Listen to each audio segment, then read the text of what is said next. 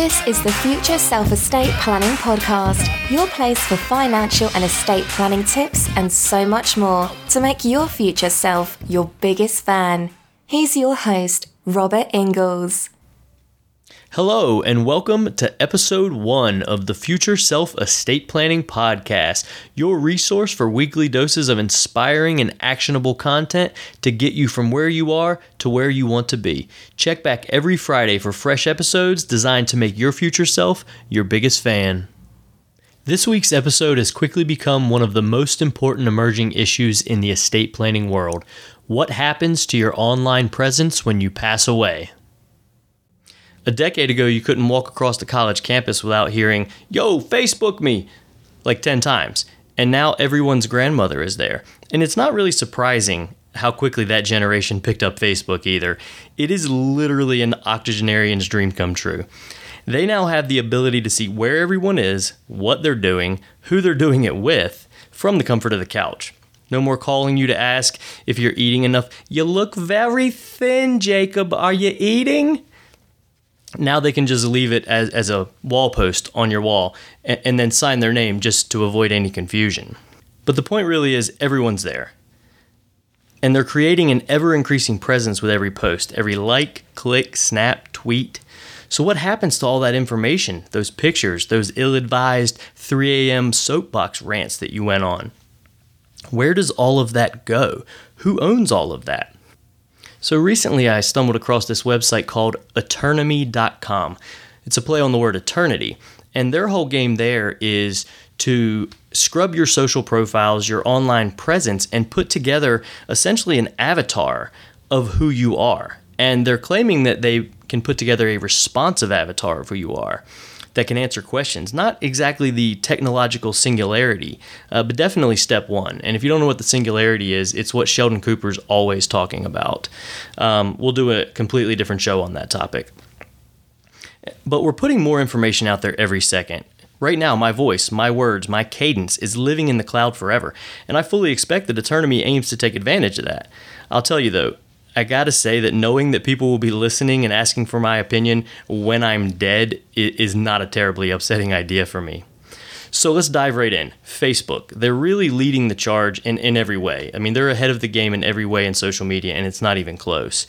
Um, what happens to your Facebook account after you die? There really are two options. The account gets deleted or the account gets memorialized. So let's talk about that. If you can go onto your profile and go under legacy contact and tick a box that says delete the account. That way, as soon as they're notified that you've passed away, the account becomes deleted. No one gets to make any decisions. It just gets deleted. And then there's option two to memorialize your account. And really what a memorialized account is, is it's not a live page anymore. It still exists there, but no one can post from the page as you. They can't accept friend requests. They can't, um, nothing new gets added to the page. One of the unique things about Facebook is they've given you the ability to choose a legacy contact. And what that legacy contact do, can do is they can take over a management style of your page. They could actually accept friend requests on your behalf. They could pin a post to the top of the page. Um, however, they cannot post on the account as you. And more importantly, I think for most people, is they can't see your messages. So all of your private messages are going to still be off limits to anyone that doesn't actually have your username and password. One thing to keep in mind, and there are some differences across the accounts, but the basic information is similar. When you're making a request to have an account deleted, you're going to want to have things like birth certificates, marriage licenses, household documents such as bills, notarized documents, maybe an obituary that names the next of kin, a death certificate. There's a number of documents that you're going to want to put together in order to prove that the person has passed away and that you are an appropriate contact to make the request. The next real big social media account is Instagram.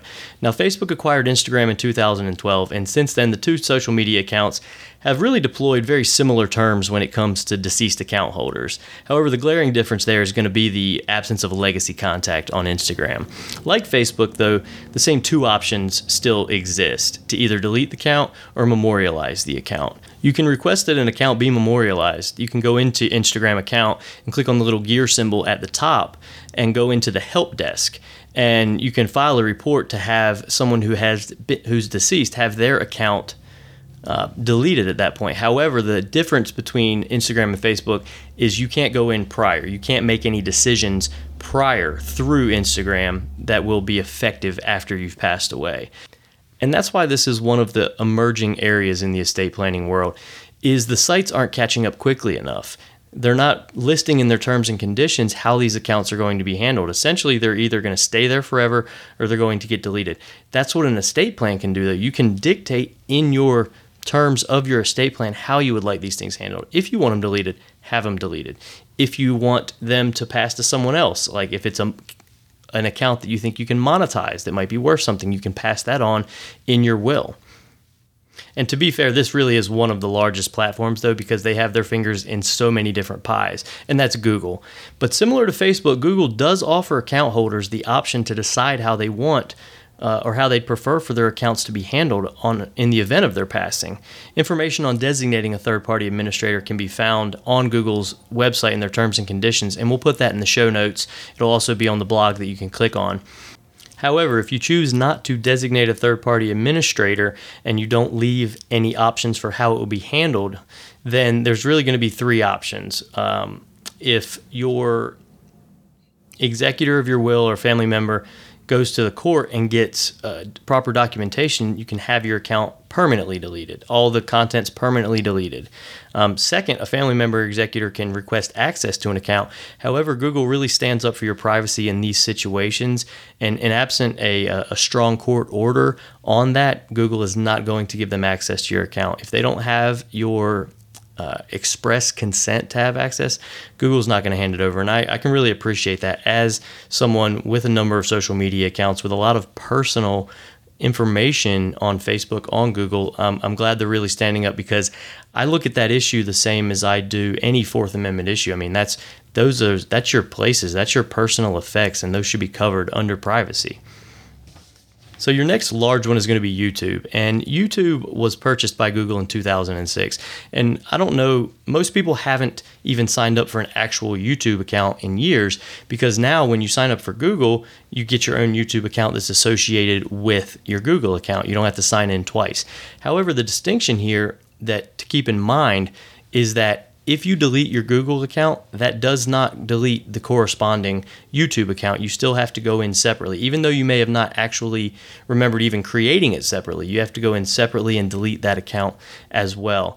The real difference with YouTube in this situation is unless you delete that account yourself or someone has your username and password to delete that account, it's very likely that that account's just kind of going to float out there in perpetuity. However, YouTube does have uh, an official support page where they discuss their rules and their terms and conditions, and they reserve the right to remove inactive accounts. However, uh, based on my observation, their methods of choosing which inactive accounts and videos are removed seem to be arbitrary at best.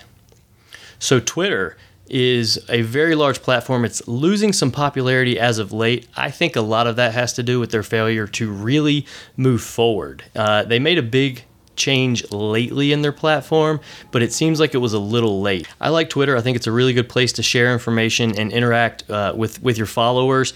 But one of the problems I run into there is it's very noisy. If you follow more than a handful of people, it's just, it's a very loud place and everyone's vying to get your attention. Um, so I think that if they really address that issue uh, the way Facebook did, Facebook Uh, p- business owners, probably myself included, got a little agitated when it became so difficult to get our content in front of the people that we wanted to see it. But I understand it, because when it's easy to get your content out there, everyone's yelling in your face. Um, and Facebook really solved that problem. I think it was the right thing to do. And, and I really want to see Twitter go in that direction as well. So when we look at Twitter's terms and conditions, we have a policy that says that they reserve the right to delete any account after six months of inactivity. However, just if you a quick search of Twitter accounts shows that they don't really proactively enforce that rule. Now, per the Twitter policy, they will not provide access to accounts regardless of the relationship, absent a court order, or if public policy demands uh, such. And that's really done on a case-by-case basis. I think that they decide in-house. Um, but if we look at their terms and conditions, Twitter will respond to a request to have an account deactivated. And to do that, you just go to their website to submit a request to have an account removed. And after you submit a request, they're going to send you detailed instructions by email. Now, based on their guidelines, in certain instances, Twitter will remove images of deceased users upon family members' request.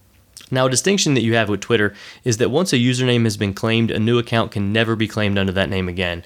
So, you know, if I do Robert B. Ingalls, then no one can ever come behind me and get that. Even if I delete my account, deactivate my account, anything, no one's ever going to get that again. I think that could create a situation down the road where people have trouble coming up with new innovative names on Twitter. Robert B. Ingalls, nineteen thirty-one forty-five.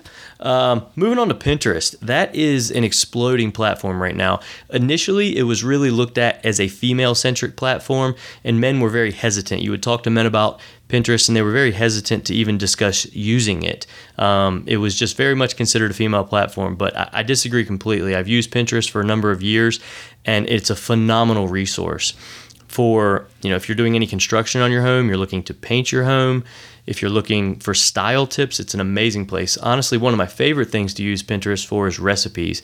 The amount of recipes there is mind-blowing. I say check that out. Another thing that really interests me about Pinterest, and I think is going to make that platform blow up in the future for advertising, is the ability to know what someone's doing in their life at the moment. Facebook's been using that idea for years, gathering your information and allowing advertisers to use targeted ads and put a targeted ad right in front of the person they want to see it. I think Pinterest is going to kind of change the game there, because Pinterest is going to step in and they're going to advertise based on mood. I mean, think about it. When you're sitting there in front of your computer, you're pinning certain things based on the mood you're in. And think about being able to advertise to someone right that second. One thing to take note of is Pinterest does ne- never allows accounts to actually be deleted, only deactivated. And if you've passed away, a family member and executor can send a request to Pinterest at care at pinterest dot com. And similar to Twitter, the username of deactivated accounts will never be available for new users registering for an account going forward. Moving on to Snapchat, this really is one of the major platforms that is exploding today. Many people are dismissing it, much like they did Facebook ten years ago, but the numbers are there. Snapchat's already a major player in the game and is gaining popularity every day. And as the service expands and gains a wider audience, I would expect that their terms and conditions are going to evolve. But as it stands, Snapchat really doesn't address the issue of deceased users. Um, it's due to the fleeting nature of Snapchat. The images appear briefly and they disappear forever. And, and Snapchat just really hasn't chosen to define those clear guidelines for deleting the account. Um, right now, no real process exists to memorialize or request deletion of an account. However, there's a couple workarounds that you can try. You can get in touch with Snapchat in their help section. You can send them an email and kind of tell them what the situation is. I haven't seen if that's worked out for anyone or not. If anyone has done that in the past, feel free to shoot us an email. Let us know. We'd like to hear about that. And then there's LinkedIn, the professional networking site that I don't think any of us thought was going to actually last. I think Microsoft proved us wrong. But then again, Microsoft has made some major acquisitions in the past, uh, Hotmail, that didn't really work out as well as I think they expected to. Um, but LinkedIn, like most platforms, does not offer the users an option to name an administrator on their account in the event of their death. Now, unless the account's actually removed, it will last basically forever. LinkedIn's not going to step in at any point without being asked and remove an account.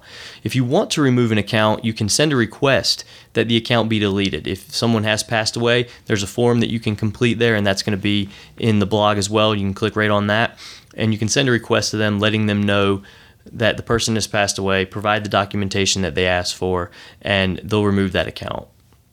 And then moving on to our last one of this episode is Tumblr. Tumblr also does not currently have an option to name an account administrator in the event of a death. It hasn't codified a process at all, much like Snapchat. Um, however, there is a potential workaround, I think, there as well. There's an account management page where you can click Contact Us and provide the details of your request. That's another one. If you've done that, or if you've heard anyone do that and you know it worked out, shoot us a message, let us know about that. And that really wraps up the major players in the social media game. Reddit users are going to be pissed, I know that, but Reddit users, an executive decision had to be made. Feel free to email me with any questions. I've done the research. We can chat about that. I'll answer those questions on a video next week. Please don't downvote me for life. Um, but that wraps up our show this week. I'm currently on a waiting list for a, for an Eternami account, uh, so I'll keep you updated on that. As soon as my virtual clone has achieved self-awareness, I'm handing the reins over to him and I'm going on vacation. I'm going to end every show with a book recommendation, and every book is going to be something I've personally read and recommended, not something I'm just pushing. The only kickback I'm going to be getting for that recommendation is that warm, fuzzy feeling of knowing that I got all up inside your life and I made it a better place. But seriously, if you enjoyed the show, please hit that subscribe button. Give us a five-star rating in the iTunes store. Those really are the things that help the show survive. Those are the metrics that we survive on. Uh, but more importantly, share the show with a friend. This is episode one, so this week's book recommendation is a personal favorite of mine, one of the most important books I have ever read. Uh, I wish I'd read this book years ago. Th- that book is Mindset by Carol Dweck. The book attacks really the main thing responsible for holding us back in life, and it's really the one thing that we all have full control over, and that's our mindset. Doctor Dweck, she, she dives in deep and comes up with actionable step-by-step processes to reshape our perceptions and, and change our minds. I cannot recommend this book enough. I'm going to put that link in the show notes. It really is a life changer. We're going to be back here next Friday with the first Future Self podcast interview. Yeah! With attorney Robert Bobby Sawyer. I could not be more excited. It is not often that you can call someone that is your age a mentor, but this guy has been a friend and mentor of mine for years. If you're looking to take your life from where it is to where you want it to be, there really isn't a better guest. So tune in, hear what Bobby has to say. I am super excited. So, until next time, my friends, remember, every decision you make has lifelong consequences. So make the decisions today that are going to make your future self your biggest fan. You've been listening to the Future Self Estate Planning Podcast. If you're serious about planning for the future, then we have exactly what you need. Check out our website at w w w dot ingalls law firm dot com for more actionable estate planning content and grab your free copy of our ebook, Six Things You Need to Know Before Making a Will or Living Trust. Thanks for listening. Now, get out there and give your future self something to cheer about. You can find us on Facebook, Instagram, Twitter, Snapchat, and Pinterest at Ingalls Law.